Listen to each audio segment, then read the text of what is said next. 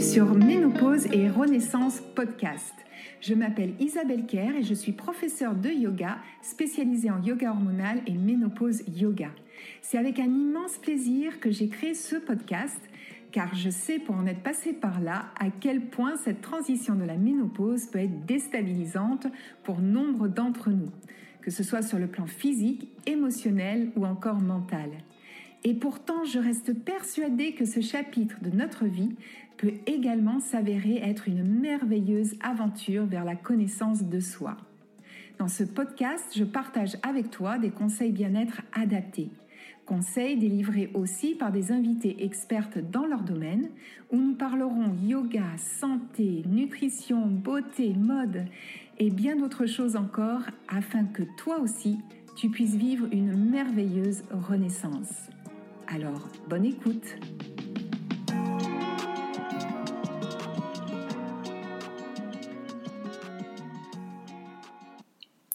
Bienvenue dans ce nouvel épisode du podcast Ménopause et Renaissance. Tout d'abord, avant de rentrer dans le vif du sujet aujourd'hui, j'aimerais juste m'excuser pour la qualité du son qui n'est pas optimum. J'ai eu quelques soucis de réseau, donc cela va expliquer peut-être parfois un son pas toujours très clair, mais je suis sûre que vous aurez néanmoins plaisir à écouter aujourd'hui cet épisode qui est extrêmement intéressant puisque nous allons aborder le sujet de la nutrition. Et plus précisément la nutrithérapie fonctionnelle grâce à mon invitée du jour qui s'appelle Marion, connue sous le nom de Marion Nutrition sur les réseaux sociaux. Alors tout d'abord, merci beaucoup Marion d'avoir accepté mon invitation. Et bien pour rentrer tout de suite dans le vif du sujet, j'aimerais que tu nous expliques en quoi consiste la nutrithérapie fonctionnelle et aussi pourquoi tu t'es intéressée au sujet des hormones et de tout ce qui concerne les hormones, notamment à la ménopause, alors que tu es une toute jeune femme. Oui, alors merci Isabelle de me recevoir déjà et de me donner la parole sur ce beau sujet qui est très très important, et même quand on est toute jeune, comme tu dis, c'est important de s'en préoccuper pour que justement ça se passe au mieux une fois qu'on y arrive. Et alors la nutrithérapie fonctionnelle, qu'est-ce que c'est ? On appelle ça aussi la micronutrition, et en gros c'est comment utiliser les vitamines et les minéraux, les micronutriments en fait, en tant que nutraceutiques entre guillemets, c'est-à-dire comme des principes actifs à des doses dites thérapeutique pour aller agir au niveau cellulaire et inhiber ou encourager certains processus biochimiques pour établir l'équilibre, peu importe la situation initiale. Donc finalement, la nutrithérapie, on peut dire que c'est la santé par la micronutrition, les micronutriments à un niveau vraiment microcellulaire en agissant sur la biochimie du corps. Voilà à peu près comment je pourrais résumer la situation. Et alors la raison pour laquelle je me suis spécialisée dans les problèmes hormonaux féminins, c'est parce que pendant mes études de nutrithérapie, en fait, en étudiant les maladies, les pathologies, les symptômes, je me suis rendu compte que je cochais beaucoup de cases par rapport à des troubles hormonaux, en fait, et je me disais, alors que je pensais que c'était des choses héréditaires, ça nous tombait dessus, il fallait vivre avec. Je me suis dit, non, ça peut se régler, ça s'appelle une endométriose, ça s'appelle telle ou telle chose, tel dérèglement hormonal, et je peux m'en sortir, et avec la nutrition notamment. Et c'est parce que ça me touchait directement que j'ai eu envie de me spécialiser là-dedans, forcément, quand on aide les gens à résoudre les mêmes problèmes qu'on a surmontés, on le fait avec d'autant plus de cœur, et c'était tout naturel. Oui, je comprends, parce que c'est mon cas aussi. Je me suis beaucoup formée au moment où moi-même je passais cette période de la périménopause. Et alors, pour bien comprendre, quand tu parles de micronutrition, on parle bien des vitamines, des oligo-éléments, etc. C'est ça. Exactement. D'accord. Et c'est ça, en fait, ces micronutriments qui vont agir directement sur nos cellules. Absolument. D'accord. Et alors, justement, en quoi ces micronutriments et du coup l'alimentation qui en découle a un impact sur nos hormones ? Et plus précisément, justement, à la ménopause, puisqu'on a tous ces dérèglements. Donc, est-ce que le fait d'avoir une alimentation saine avec les bons micronutriments, ça va aider à passer cette période plus facilement? Alors oui, complètement. En fait, c'est via l'alimentation qu'on fait le plein de carburant, en fait, de fuel, sous forme justement de micronutriments, de vitamines, de minéraux, ce qui ça ne pèse absolument rien dans notre assiette, mais pourtant, c'est à la base de notre santé, dans le sens où sans ce fuel, en fait, aucune des réactions chimiques qui déjà nous maintiennent en vie et encore mieux nous maintiennent en bonne santé ne peuvent avoir lieu. Donc on appelle ces micronutriments, les vitamines et minéraux, des cofacteurs, dans le sens où vraiment sans eux, les enzymes responsables des réactions chimiques ne peuvent absolument pas fonctionner. Et donc sans micronutriments, j'ai envie de dire, il n'y a pas de vie, tout simplement. En fait, les micronutriments, dans ce sens, ça peut agir sur absolument tout, des pieds à la tête, dans tous les systèmes de notre corps et forcément plus spécifiquement sur les hormones et encore plus spécifiquement à la périménopause, à la ménopause. Donc vraiment, qu'on ait des soucis de périménopause, de ménopause ou n'importe quel autre souci de santé de la Terre, hormonal ou pas, la micronutrition peut venir agir. Et alors en tant que nutrithérapeute, il s'agit après d'adapter ce qu'on recommande en fonction de la personne déjà, parce qu'on est toutes biochimiquement uniques et aussi au niveau de la situation en particulier. C'est pour ça que c'est intéressant de se spécialiser quand on fait cette profession, parce que il y a tellement à savoir en termes de micronutrition sur en l'occurrence la périménopause, la ménopause, que ça peut occuper toute une carrière. Oui, j'imagine, c'est un vaste sujet. Moi-même, je continue à apprendre et une chose en amène une autre et finalement, c'est passionnant parce qu'on n'a jamais fini. Donc, c'est vrai que c'est un très vaste sujet. Et alors justement, donc pendant cette phase de la périménopause, donc on sait qu'on est très chamboulé par les fluctuations hormonales et on est plutôt nombreuses à subir une prise de poids.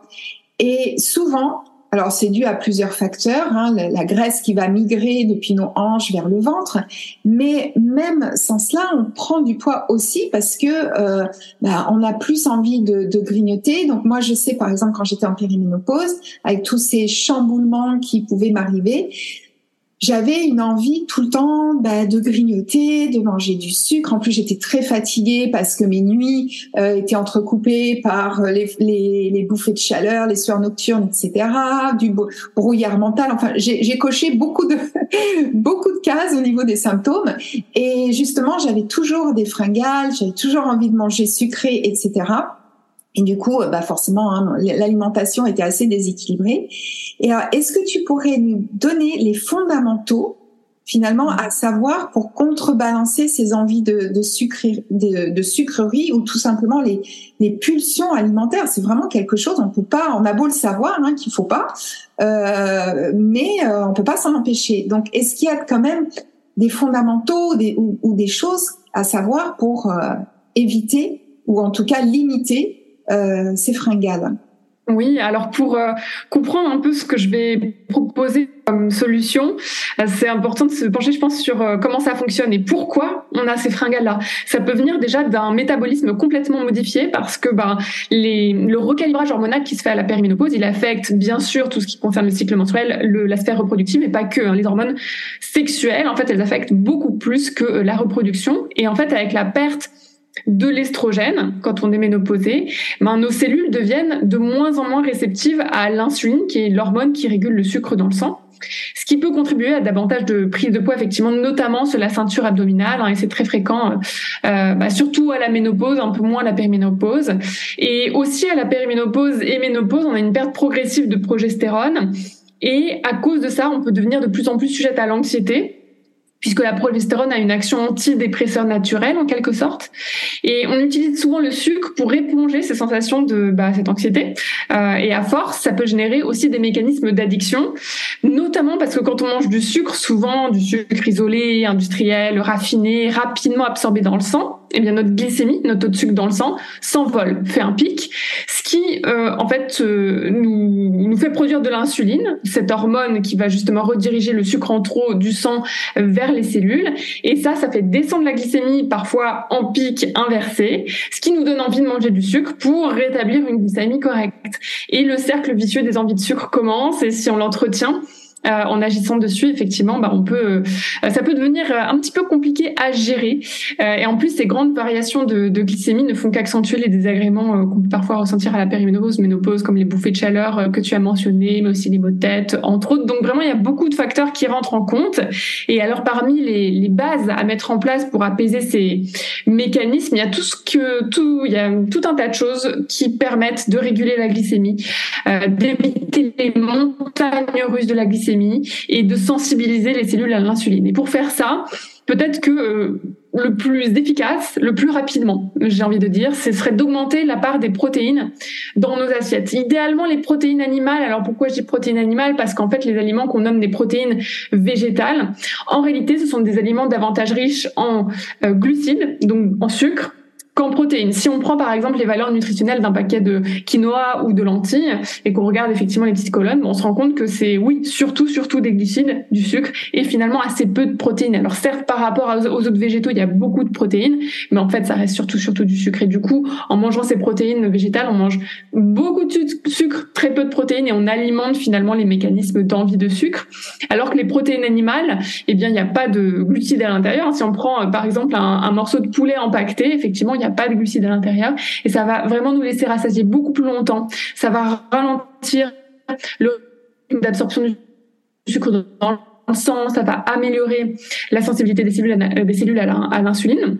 Ça va aussi encourager la production de muscles si on les utilise, ce qui est absolument clé pour réguler notre métabolisme global et donc en fait accessoirement entre guillemets réguler nos pulsions de sucre. Donc ça c'est vraiment très important. À mesure qu'on prend de l'âge, c'est important de manger de plus en plus de protéines. Et puis bon bah c'est pas de la nutrition, mais j'ai envie de parler un petit peu de stress parce que bah plus on est stressé, plus on va avoir envie de sucre parce que le sucre c'est vraiment la matière première à partir de laquelle notre corps peut en fait produire de l'énergie vite et bien. Et quand on est stressé, bah, le corps il a besoin de beaucoup d'énergie parce que bah, pour combattre le stress, il en faut de l'énergie. Du coup, il peut nous donner envie de manger du sucre. Et voilà. Et plus on est stressé, non seulement on a envie davantage de sucre, mais en plus, on a tendance à être davantage inflammé. Et l'inflammation, ça peut encourager à stocker. Voilà, et à prendre du poids, notamment sur la zone abdominale. Et puis des petites choses d'un point de vue complément alimentaire qui sont éventuellement à considérer. En premier lieu, ce serait le magnésium et les vitamines B, toutes les vitamines B, hein, B1 jusqu'à B12, ces vitamines, elles sont et minérales, en l'occurrence pour le magnésium, ils sont essentiels pour réguler la glycémie, pour favoriser l'entrée du sucre dans nos cellules, donc la fameuse sensibilité à l'insuline dont je parle depuis tout à l'heure, et donc les envies de sucre. Donc ça, c'est vraiment les premières choses auxquelles je pense et qui sont fondamentales. Et voilà, même quand on parle du stress, on est tellement à le savoir, mais à ne pas le mettre en place que ça vaut le coup de le répéter. Bien sûr, c'est pour ça que dans mon programme à Ménopause Academy, il y a énormément de choses, justement, d'outils pour diminuer le stress. Alors, je rebondis un peu sur ce que tu as dit au niveau des protéines végétales. C'est vrai qu'on entend beaucoup. Si vous voulez arrêter de manger des protéines animales, concentrez-vous sur les protéines végétales. Mais en fait, tu as très bien expliqué que ce n'était pas la même chose. Et je vois autour de moi beaucoup de femmes, et c'est drôle, hein, c'est surtout au moment de cette ménopause où finalement on va changer notre façon de s'alimenter et ça sera plus que du végétal. Mais en fait, tu déconseilles d'avoir ce type d'alimentation. Il faut quand même garder toujours une source de protéines animales, que ça soit poisson, œufs, viande. Ça, c'est important. À mon sens, oui. À mon sens, voilà, se priver de protéines animales ou se priver de végétaux, d'ailleurs, pour moi, ça va dans les extrêmes et c'est peut-être pas respectueux de notre métabolisme et de notre physiologie en tant que femme. Donc, je pense que c'est essentiel, oui. C'est plutôt au niveau de la quantité, peut-être? Oui, mais effectivement, même en termes de quantité, plus on avance dans l'âge, plus c'est intéressant d'augmenter la part en protéines dans nos assiettes. Le métabolisme change en fait ce qu'on avale. On a cette moindre résistance à l'insuline, cette capacité à prendre du poids plus facilement. Donc voilà, ça peut être intéressant de changer un petit peu la composition de nos assiettes et de manger un petit peu plus de protéines animales dans la mesure du possible. Alors ça, c'est très intéressant ce que tu nous dis là, parce que c'est vrai qu'on a plutôt tendance, surtout en vieillissant, à supprimer les protéines animales. Et d'ailleurs, je vois autour de moi, mes amis, si on sort, qu'on va déjeuner ensemble, c'est toujours des salades presque sans protéines ou des pokéballs qu'elles vont choisir pour éviter tout ce qui est protéines animales. Donc c'est vrai que c'est très intéressant ce que tu nous dis. Et aussi, j'avais remarqué que cette envie de sucre, finalement, si on mange pas suffisamment de protéines, eh bien, ça va déclencher peut-être davantage des envies de sucre. Ce qui a été mon cas à la périménopause, j'ai vraiment eu ce besoin de nourriture sucrée pour compenser des états émotionnels assez instables, puisque à la périménopause, j'avais souvent des états émotionnels déséquilibrés où je pouvais connaître l'irritabilité, des montées de colère, des moments de tristesse, sans raison évidemment, sans raison apparente. Et donc j'avais toujours besoin de ce sucre-là et j'avais l'impression que ça allait calmer mes émotions, calmer mes symptômes. D'ailleurs, dans mon programme, la Ménopause Academy, il y a ce que j'appelle un notebook, un petit livret, où on va venir justement étudier nos comportements alimentaires. Donc ça n'a évidemment aucune connotation restrictive ou ce n'est absolument pas dans le jugement, mais simplement pour voir qu'est-ce qui déclenche ces envies de sucre, à quel moment et comment du coup on peut agir dessus. Si je comprends bien, si on ne casse pas cette chaîne, vu tout ce que ça implique, on s'en sort difficilement. Oui, c'est d'autant plus difficile effectivement qu'on est dans l'engrenage, mais c'est pas impossible du tout, mais ça demande beaucoup plus d'efforts effectivement. Donc c'est bien comme tu dis de dire ok stop, pourquoi j'ai envie, à quel moment, et rien que d'y réfléchir un petit peu, voilà, on est coupé dans l'élan et ça peut nous motiver à agir. Oui, et je pense que ce qui peut motiver aussi, tu en as parlé, tu disais que évidemment à la ménopause on perd en masse musculaire, d'où l'importance de garder des protéines dans nos assiettes. Et d'où l'importance de l'activité physique. Et il est vrai que quand on a une activité physique régulière, on a moins envie aussi de manger de sucre. Donc c'est vraiment très intéressant de voir comment tout est relié finalement, autant le corps que l'esprit et la connaissance. Donc devenir, je dis toujours, le meilleur moyen de prendre sa vie en main, c'est de devenir actrice de notre santé, de notre bien-être et du coup d'avoir quelques connaissances. Donc encore une fois, voilà, grâce à des personnes comme toi Marion, à ton compte Instagram qui donne beaucoup d'informations et voilà, donc ça c'est super quand on sait s'approprier ces outils-là. Et alors du coup, ça m'amène à une autre question parce que ça c'est quelque chose qu'on entend énormément partout, sur les réseaux, dans les magazines, on entend beaucoup parler du jeûne intermittent. Et je voulais savoir justement ce que tu en pensais, puisque tu as parlé de ce besoin de protéines que nous avons au moment de la ménopause. Est-ce que tu penses que c'est quand même quelque chose de conseillé? Par exemple, si on sent que, voilà, comme tu disais, le fait de manger trop de sucre, on peut avoir un organisme enflammé, etc. Est-ce que c'est une bonne chose de faire ça ou tu déconseilles? Ah, c'est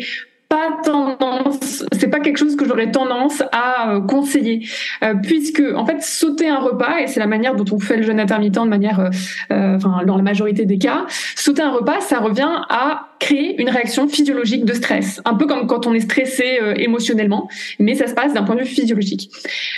Je m'explique. En fait, pour pallier à l'absence d'un apport nutritionnel via l'alimentation, le corps va déclencher du stress physiologique. Il va engranger la production de cortisol, l'hormone du stress au niveau des glandes surrénales.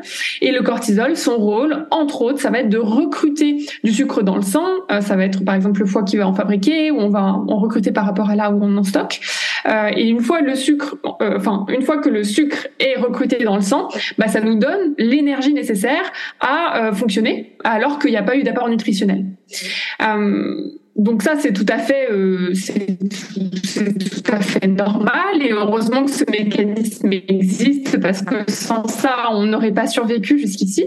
Mais effectivement, ça a tendance à dérégler la glycémie si on le fait régulièrement, et à générer de l'inflammation, parce que glycémie déréglée égale inflammation, et l'inflammation à son tour a tendance un peu à mettre de l'huile sur le feu par rapport à tout ce qui peut se passer mal dans le corps, et en l'occurrence à la périménopause, tous ces fameux symptômes qui nous embêtent. Donc, en soi, cette réaction physiologique de stress qui est très saine, encore une fois, ça nous a permis de survivre. Quand quand on est en pleine santé, on peut être totalement résiliente pour la tolérer. Sauf qu'en général, et j'imagine que les personnes qui nous écoutent sont dans ce cas-là, bah, on n'est pas forcément en pleine santé, on vit mal sa périménopause, sa ménopause, on n'est pas en méga... on est fatigué par un lifestyle forcément très optimal, et dans ces circonstances, ben, il y a déjà du stress physiologique à l'œuvre dans le corps, il y a déjà une glycémie déréglée, et faire du jeûne intermittent peut en rajouter une couche en fait finalement, et du coup alimenter plus ou moins ce qui va mal dans notre corps. Donc voilà, c'est pour cette raison que j'aurais tendance à le déconseiller de manière très générale. Après, ce qui pourrait être un petit peu plus bénéfique, encore une fois de manière générale, ce serait plutôt de faire ce qu'on appelle en anglais du time-restricted Eating, c'est-à-dire de manger ses 3 repas, mais c'est une période un petit peu plus restreinte que d'habitude, donc pourquoi pas dîner un petit peu plus tôt pour laisser au corps en fait une période de jeûne nocturne un petit peu plus allongée. Et ça peut permettre de produire les effets recherchés en fait quand on fait le jeûne intermittent, qui est une glycémie plus régulée, une digestion plus apaisée, une meilleure énergie, un métabolisme plus optimal. Donc voilà, c'est une manière d'avoir ces effets recherchés via le jeûne intermittent sans forcément en fait s'infliger ce stress physiologique dont on n'a pas forcément idée. Oui, voilà. Donc, comme tu dis, ce serait mieux d'avoir un dîner peut-être pas trop lourd, assez léger et de bonne heure. Et comme ça, finalement, on fait un jeûne intermittent, mais c'est simplement le corps qui se repose pendant la nuit et on n'a pas ce stress. Voilà. Oui, parce que voilà, le jeûne intermittent, pour rappeler, c'est de ne pas manger sur une période qui va de 12 à 16 heures. C'est bien ça. En général, le jeûne intermittent tel qu'on a tendance à le pratiquer aujourd'hui, c'est plutôt sauter le petit déjeuner, tu vois. Voilà. Alors moi, j'aurais tendance à déconseiller ça. J'aurais tendance à plutôt manger 3 repas, mais peut-être effectivement dîner un peu plus tôt pour avoir au moins 12 heures de repos digestif pour que le métabolisme se régule naturellement. Et ça suffit. Pas besoin de... c'est énorme, ça fait vraiment beaucoup d'affaires. Oui, d'accord. Bon, mais ça aussi, c'est bien de parler de ça parce que, encore une fois, c'est quelque chose dont on entend beaucoup, beaucoup parler, qui est vraiment c'est quelque chose qui est prôné et même presque avec, j'allais dire, presque en faisant une injonction de ce jeûne intermittent. Mais c'est vrai que ça ne correspond pas, comme tu dis, à tout le monde et il faut faire attention toujours. De toute façon, je conseille toujours, lorsqu'on veut démarrer quelque chose qui est un peu inhabituel pour soi, changer ses habitudes, c'est quand même bien d'aller consulter un professionnel ou une professionnelle pour être ajusté en fonction de qui nous sommes, de nos habitudes alimentaires, etc. Parce que suivre quelque chose qui sera conseillé par une personne peut-être ne sera pas adéquate pour soi. Donc c'est important aussi d'aller consulter les professionnels. Et complètement d'accord. Oui. Donc alors. En poste, alors parce qu'on parle beaucoup de la périménopause, évidemment, puisque c'est là où où on a toutes ces fluctuations, où tous les symptômes, nous chamboulent. Mais on parle moins en fait de la post-ménopause. Et je voudrais savoir, est-ce que tu aurais un conseil justement à ce moment-là de notre vie? Parce qu'on n'est pas à l'abri en post-ménopause non plus de prendre du poids. Alors, je sais que souvent, c'est peut-être pas l'époque de notre vie où on est les plus actives. Donc, la sédentarité, bien évidemment, joue. Mais est-ce qu'il y aurait d'autres choses? Parce que forcément, quand on est en post-ménopause, on est déjà plus âgé. Est-ce qu'il y aurait une alimentation plus adaptée? Alors, ça va contredire ce que je viens de dire parce qu'on est toutes différentes et qu'il vaut mieux consulter. Mais enfin, on va dire quand même, de manière générale, il y a toujours des grandes lignes finalement à suivre.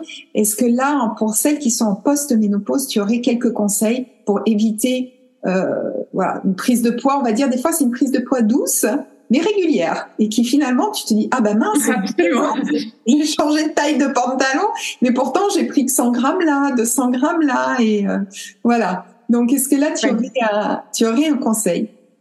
Oui, alors je vais pas être très originale parce que on en a déjà parlé, mais ça vaut aussi pour une fois qu'on est ménopausé et que ça fait longtemps qu'on n'a pas nos règles, mais c'est surtout la post-ménopause où on est le plus sujette effectivement à prendre du poids parce qu'on ne produit plus du tout d'estrogène. Alors en réalité, on en produit un tout petit peu, on en transforme en fait à partir des hormones androgènes qu'on produit encore au niveau des glandes surrénales, mais c'est vraiment très très peu par rapport à avant.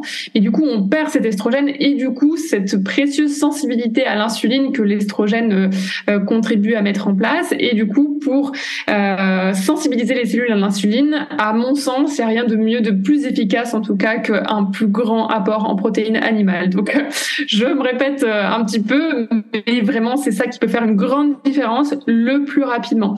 Et ces protéines animales, ce qui est intéressant aussi, c'est qu'elles sont ultra denses en nutriments facilement absorbables et en nutriments qui spécifiquement, en fait, pourront justement réguler cette sensibilité à l'insuline au niveau micro, en plus de l'effet des protéines qui ralentit l'absorption des sucres dans le sang. Donc vraiment, ça fait une grande différence.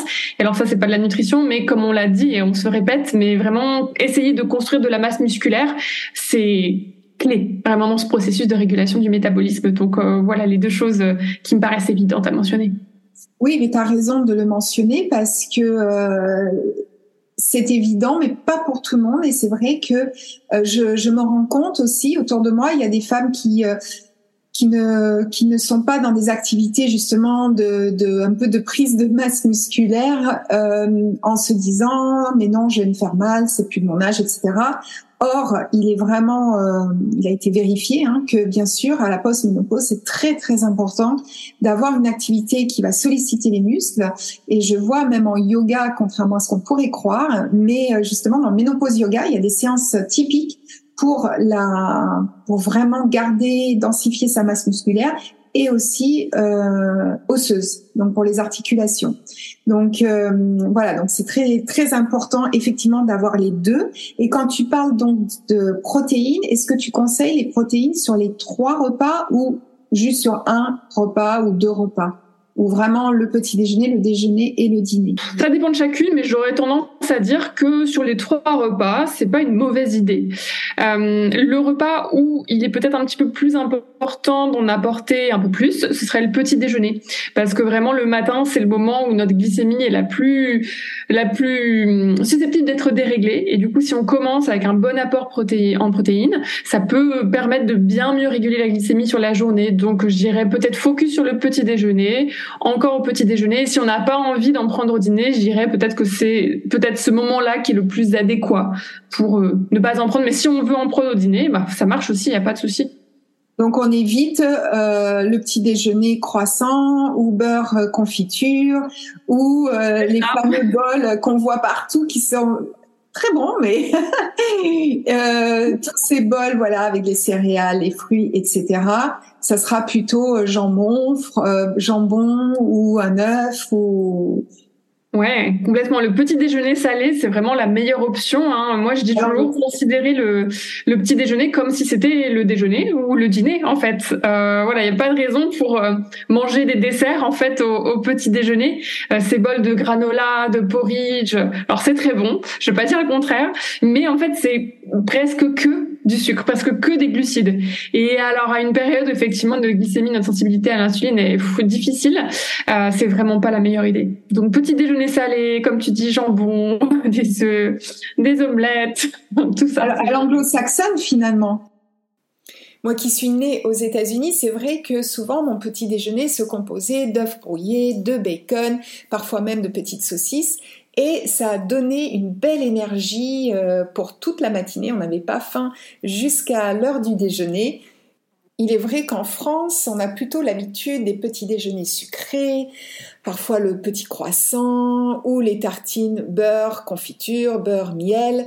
C'est peut-être pas ce qu'il y a de mieux, comme tu nous l'as très bien expliqué au début de cet épisode, avec les pics d'insuline que ça peut provoquer. Donc peut-être qu'il va falloir réfléchir à modifier un petit peu nos petits déjeuners et passer un peu plus aux petits déjeuners salés. Alors, autre question que je voulais te poser qui revient souvent sur le tapis, ce sont les fruits. À quel moment est-ce que tu conseilles de consommer les fruits ? Débat à ce sujet, et voilà, beaucoup de personnes nous encouragent à les manger hors des repas. Alors, pourquoi pas, mais moi, j'aurais tendance à préférer les manger en fin de repas Pourquoi ? Parce que c'est justement du sucre, les fruits. Alors, il n'y a pas de souci, on peut en manger, on en a besoin pour survivre, hein, du sucre. Donc, quand il est naturel, il n'y a pas de souci. Simplement, quand on commence par les fruits, ou quand on mange des fruits le ventre vide, c'est vraiment la première chose qui va atteindre notre sang, sans beaucoup de choses qui peuvent compenser cette présence de sucre et réduire l'absorption du sucre dans le sang, même s'il y a des fibres dans les fruits qui peuvent jouer ce rôle, c'est pas énorme, et du coup on a tendance à avoir un pic de glycémie quand on mange un fruit le ventre vide.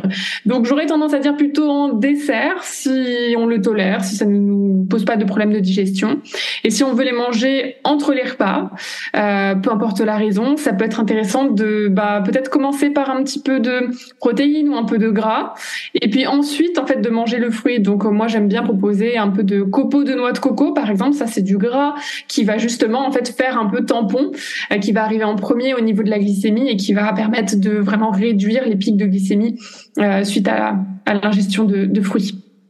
C'est une bonne idée, une petite salade de fruits avec des copeaux de noix de coco. Voilà, pourquoi pas. Ou avec un peu de yaourt de coco, pourquoi pas.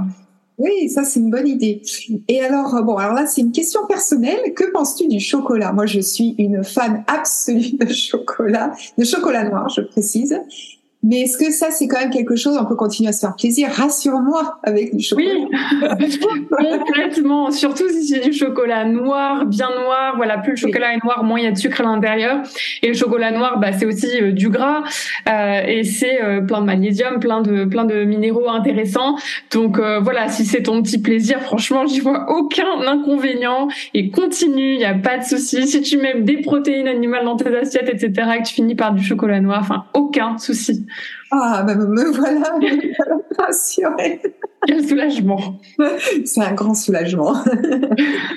Et alors, donc toujours au niveau de la ménopause, est-ce qu'il y a t'en as cité, hein, je crois, au début, quelques vitamines qui sont vraiment importantes à avoir à cette période-là. Alors, on parle tout ce qui est oméga 3, tu as parlé du magnésium. Est-ce qu'il y a un magnésium peut-être qui est plus adapté, parce que là aussi on voit énormément de choses. Alors, on parle du magnésium marin ou non. Parce que là tu peux juste nous faire une petite peut-être une petite distinction entre les deux et qu'est-ce qui est le mieux à ce moment-là. Alors, pour le magnésium, effectivement, il y a plein de sortes de magnésium différents et en fonction du type de magnésium, ça n'aura pas les mêmes effets dans le corps ou pas le même type d'absorption. Et le magnésium marin, c'est de l'oxyde de magnésium, c'est le magnésium le plus abordable, mais le problème, c'est que ça a tendance à pas vraiment rentrer dans nos cellules et à ressortir un petit peu comme c'est rentré. Donc certes, c'est abordable, mais on n'en a pas vraiment pour son argent. Voilà. C'est dommage. Et en plus, au passage, ça peut créer des petits désordres digestifs. Le citrate de magnésium, là non plus, ça va pas trop rentrer dans nos cellules, ça va pas être bien absorbé et ça va accélérer un petit peu le transit. Donc ça, c'est une forme intéressante quand on a des problèmes de transit bloqués, mais pas forcément pour l'équilibre hormonal. Pour l'équilibre hormonal, ce que j'ai tendance à conseiller de manière générale, ça va être du glycinate ou bisglycinate de magnésium ou du glycérophosphate de magnésium. Ce sont des formes beaucoup mieux absorbées que les autres en général et qui ont une action assez globale sur les hormones et aussi sur le métabolisme qui nous intéresse particulièrement à la périménopause, à la ménopause. Donc voilà, ce seraient les formes que j'aurais tendance à conseiller. Donc voilà pour le magnésium, et les vitamines du groupe B que je citais tout à l'heure sont vraiment très très très pertinentes toutes ensemble parce qu'en fait elles agissent en synergie toutes ensemble. Alors si on en prend une isolée, finalement ça peut peut-être pas arriver au but escompté. Donc vraiment toutes les vitamines du groupe B ensemble sous forme de complexe. Ça déjà, ça fait beaucoup au niveau des neurotransmetteurs, de l'anxiété, du métabolisme, de la sensibilité à l'insuline, des glandes surrénales qui sont parfois très sollicitées à l'âge en fait de la périménopause-ménopause parce que peut-être job à responsabilité, enfants, petits-enfants, parents dont il faut s'occuper, ça devient compliqué à gérer tout ça. Donc vraiment magnésium, vitamine du groupe B, c'est le combo de base qui me paraît vraiment pertinent, quelle que soit notre situation, hein, même si bien évidemment il faut individualiser tout ça et en parler à son praticien, mais voilà, ça me semble essentiel. D'accord. Et à la post-ménopause, pareil. Oui. On peut garder toutes les vitamines B, etc. A priori, oui. D'accord. Est-ce qu'on n'en trouve pas suffisamment dans l'alimentation ? Malheureusement, c'est compliqué. Alors, à moins de manger beaucoup de protéines animales, notamment des protéines animales particulièrement denses en nutriments, comme les abats, les choses comme ça, les choses un petit peu délicates peut-être pour beaucoup de gens. Mais voilà, malheureusement, aujourd'hui, c'est clair que du magnésium, on ne peut pas en avoir suffisamment via l'alimentation. Nos sols sont complètement vidés à cause de l'agriculture intensive, l'utilisation de pesticides. Et puis, même si dans l'hypothèse où on en aurait suffisamment avec l'alimentation, en fait, le stress brûle ces ressources, les magnésiums et les vitamines du groupe B tellement vite qu'en fait on en a besoin au quotidien. Et puis c'est des vitamines et minéraux qui sont requis pour des centaines de fonctions dans l'organisme. Donc clairement, voilà, un petit coup de pouce avec des compléments alimentaires, c'est à considérer. D'accord. Et ça, on peut prendre toute l'année? A priori, oui, sans problème. D'accord. Une fois, faire au cas par cas, mais... Oui, toujours après, mais bon... alors bien sûr, là on parle évidemment de nutrition, mais si par exemple on fume, si on a une hygiène de vie qui est pas extraordinaire, par exemple on va se coucher tard, on se lève tôt, donc on a peu d'heures de sommeil, on fume, on a tendance à peut-être à boire un petit peu plus que de raison, on n'a pas d'activité physique, on a peu de temps pour soi, est-ce que l'alimentation peut combler tout ça ou non? Non, pas du tout. La nutrition, c'est fondamental. C'est difficile d'être en bonne santé sans. Mais il faut pas s'arrêter là. Et la nutrition, c'est qu'une partie du puzzle finalement de la santé. Je pense qu'on est alignés 100% là-dessus toutes les deux. Et alors, tu parlais de cette hygiène de vie, de l'alcool, etc. Et moi, ce que j'ai tendance à voir le plus en consultation, c'est des personnes qui sont prêtes à tout niveau nutritionnel, alimentation, etc. Mais qui sont très réfractaires à faire un vrai travail sur la gestion du stress, la régulation du système nerveux. Or, au-delà de ce que le stress et un système nerveux sursollicité peuvent générer comme soucis de santé, et notamment hormonaux, entre autres, en fait, quand on est stressé, le système digestif ne fonctionne pas très très bien, et du coup, on n'absorbe pas énormément. Et du coup, on aura beau faire tous les efforts alimentaires de la Terre, y compris compléments alimentaires, on ne va pas absorber grand-chose, et du coup, ça fera beaucoup d'efforts pour peu d'effets. Donc, clairement, l'alimentation, oui, mais pas que, et on ne peut pas arriver à ses fins sans gestion du stress, sommeil, régulation du stress... etc., etc. Mm. Oui, effectivement, nous sommes bien sur la même longueur d'onde, toutes les deux. C'est évident, mais comme tu dis, je sais qu'autour de moi, je pense à une personne en particulier qui mange très sainement, etc., qui s'en vante beaucoup, mais qui, à côté de ça, fume comme un pompier. Donc, j'ai beau lui expliquer, il faudrait peut-être réduire un petit peu ou voire arrêter. Mais bien sûr qu'il faut, il faut que tout combiner pour avoir une santé optimum. Et bien, écoute, j'ai deux dernières questions à te poser. Si tu avais 3 conseils pour mettre en place justement une alimentation plus propice à avoir une bonne santé au moment de la périménopause jusqu'à la post-ménopause, quels seraient ces 3 conseils? Alors, pour résumer, et je me répète encore une fois, mais c'est pas... c'est important. Du luxe avec protéines animales.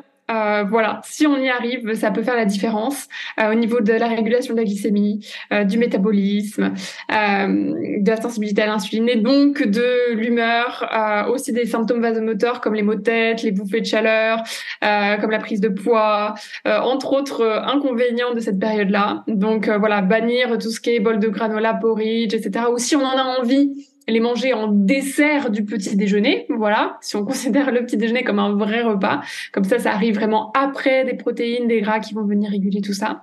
Donc ça, c'est fondamental. La deuxième chose, je me répète aussi, mais magnésium, vitamine B, ça peut changer la vie, donc pourquoi s'en priver? Et alors, on n'en a pas parlé, mais je pense que c'est essentiel aussi.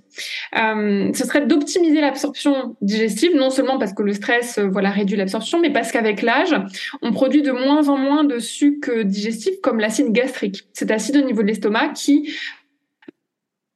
permet plusieurs choses absolument essentielles à d'égards, mais qui permet justement d'absorber plein de vitamines, plein de minéraux. Et du coup, forcément, quand on en produit de moins en moins avec l'âge, on absorbe de moins en moins naturellement, et on aura beau faire tous les efforts nutritionnels, c'est dommage, on va pas avoir assez de carburant absorbé via la digestion, et du coup, rien ne peut fonctionner de manière optimale, puisque ces vitamines, minéraux, ce carburant, sans ça, les réactions chimiques ne peuvent pas se faire. Donc, comment augmenter la production d'acide gastrique, j'ai envie de dire. Alors, ça peut être simplement, effectivement, en réduisant le stress, en se calmant, rien qu'avant les repas, Même si on a une journée stressante, respirer 2 minutes avant le repas, se calmer, se dire tout va bien, c'est mon petit moment de la journée, je me détends. Ça peut être par la prise de certains compléments comme la bétaïne HCL qui va justement stimuler la production, qui va augmenter l'acidité de l'estomac. Ça peut être en buvant un petit peu de vinaigre de cidre avant les repas. Ça aussi, ça a tendance à optimiser la production de sucre gastrique. Donc voilà, ça paraît pas grand chose, mais ça peut tout changer parce que vous absorberez beaucoup plus et du coup, vous serez en meilleure santé de manière globale, bien sûr, mais plus spécifiquement par rapport aux soucis qui vous embêtent. Donc, très important. Alors, juste rassure-moi, on a droit quand même de temps en temps à se faire plaisir. Mais bien sûr, parce que le fait d'être joyeux, d'avoir des plaisirs dans la vie, ça fait partie de la santé. C'est super important. C'est comme le fait d'avoir des amis autour de soi sur qui on peut compter, vraiment de ne pas être dans la solitude. En fait, c'est tout aussi important que l'alimentation. Donc oui, il ne faut pas s'enfermer dans j'aime pas ce que je mange, mais bon, c'est bien pour ma santé, donc je suis malheureux et tout. Non, non, au contraire, il faut garder des plaisirs. Et d'ailleurs, il y a plein de manières de se faire plaisir en mangeant un petit déjeuner salé. En fait, c'est difficile de s'y faire. Mais en général, mes clientes qui s'y sont mises, elles ne peuvent plus revenir en arrière et elles sont hyper heureuses de ce moment. Mais bien évidemment, on peut continuer à manger du chocolat noir, un petit peu de temps en temps, des petits plaisirs sucrés. L'important, c'est que ce soit... Exactement, tant que c'est ponctuel, que ça nous fait plaisir, qu'on en profite. Franchement, il n'y a pas de souci, quoi. Oui, voilà, c'est toujours avoir une base saine et puis de temps en temps... Et puis même pour les plaisirs qu'on s'octroie, c'est plus intéressant de faire un gâteau à la maison avec des ingrédients de qualité plutôt que d'acheter des sucreries industrielles qui n'ont rien d'intéressant à l'intérieur. Un gâteau qu'on va faire maison, on va mettre des œufs à l'intérieur, on va utiliser des produits laitiers de qualité, du chocolat. Il y a des choses intéressantes malgré tout à l'intérieur. Donc toujours penser qualité. Et dans ces cas-là, forcément, les petits plaisirs sont beaucoup plus intéressants, j'ose dire, par rapport à la santé. Ils apprécient d'autant plus. Absolument, on est super contents d'avoir fait ces trucs et tout. Non, c'est hyper... c'est une vraie récompense, en fait, que de manger ça quand on a fait l'effort. Mais c'est vrai que quand on rentre après dans cette hygiène de vie, de simplement, parce que c'est pas non plus le bagne, mais faire attention à ce qu'on mange, ça devient un plaisir, même d'aller sur le marché, de choisir ses fruits, ses légumes, de faire des assiettes qui peuvent être toutes simples. Moi, je sais que j'aime beaucoup juste cuisiner des légumes au wok avec des épices. Voilà, c'est un régal. Des fois, on imagine que ça va prendre beaucoup de temps, que ça va être très compliqué. Mais finalement, pas tellement. Et quand on a l'habitude, après, on est moins attiré aussi, comme par tout ce qui est industriel. C'est simplement, c'est pas qu'on fait la cuisine, c'est que le corps n'en a pas besoin, n'en a pas envie. Et après, on peut apprécier, comme on disait, un petit verre de vin avec les amis. Bon, alors je termine toujours, Marie. Exactement. Par une question. Donc, est-ce que tu aurais un rituel bien-être ou un rituel beauté que tu accepterais de partager avec nous? Oui, alors c'est pas très original, mais ça fait tellement la différence. Moi, sauf exception, événement majeur, je me couche hyper tôt. Je fais en sorte d'avoir 8, si ce n'est 9, si ce n'est 10 heures de sommeil par nuit, si possible, parce que, forcément, j'ai pas la même tête au réveil, et ça change tout. Et même, j'ai plus envie de faire des choses, je souris plus, et forcément, il y a la beauté qui en ressort, quoi. Donc, vraiment, le sommeil, c'est juste non négociable. Et voilà, c'est plus efficace que n'importe quelle crème ou autre, selon moi. Ah oui, alors oui, ça c'est sûr. Après, c'est vrai que le sommeil, c'est un vaste sujet aussi, puisque quand on est en péri-ménopause, post-ménopause. Souvent, justement, le sommeil, c'est compliqué.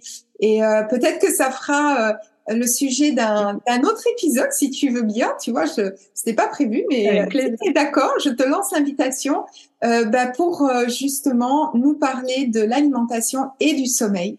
Parce que je sais que pour... toi, tu es jeune et du coup, tu n'as pas de problème de sommeil apparemment. Mais c'est vrai que quand on arrive dans ces phases de périménopause et jusqu'à la post-ménopause, c'est pas toujours le cas. Donc, peut-être que tu auras des conseils à nous donner à ce sujet et décortiquer justement ce mécanisme du sommeil et la relation entre la nutrithérapie et le sommeil. Ce serait très intéressant. Bon, on prend rendez-vous, Isabelle. Et... Ah, super. Bon, écoute Marion, en tout cas, un grand merci pour toutes tes explications. Encore une fois, je m'excuse auprès des auditrices parce que par moment, c'était un peu figé, le son n'était pas tout à fait là, j'avais une connexion très faible ce matin, mais on a quand même bien entendu, bien compris. S'il y avait des questions, évidemment, il faut pas hésiter à les poser. Je vais mettre sous le podcast, tout ce qu'il faut pour retrouver Marion, parce qu'on n'a pas parlé de ça, mais Marion, et donc toi, à bientôt pour un nouvel épisode. Tu fais aussi par visio ou uniquement en présentiel? Uniquement en visio, je travaille 100% en ligne. Ah, formidable, d'accord. Donc, on peut tout à fait prendre rendez-vous avec toi et faire... un bilan et voir qu'est-ce qui est le plus approprié. Maintenant qu'on a vu dans la généralité, aller un petit peu plus loin avec toi. Donc, je mettrai toutes les informations. Et encore une fois, merci beaucoup. Et puis, merci Isabelle. Si cet épisode t'a plu, n'hésite pas à me laisser un commentaire ou bien encore à le partager ou à le noter. Cela m'aidera beaucoup. Et maintenant, il ne me reste plus qu'à te dire à bientôt pour un nouvel épisode.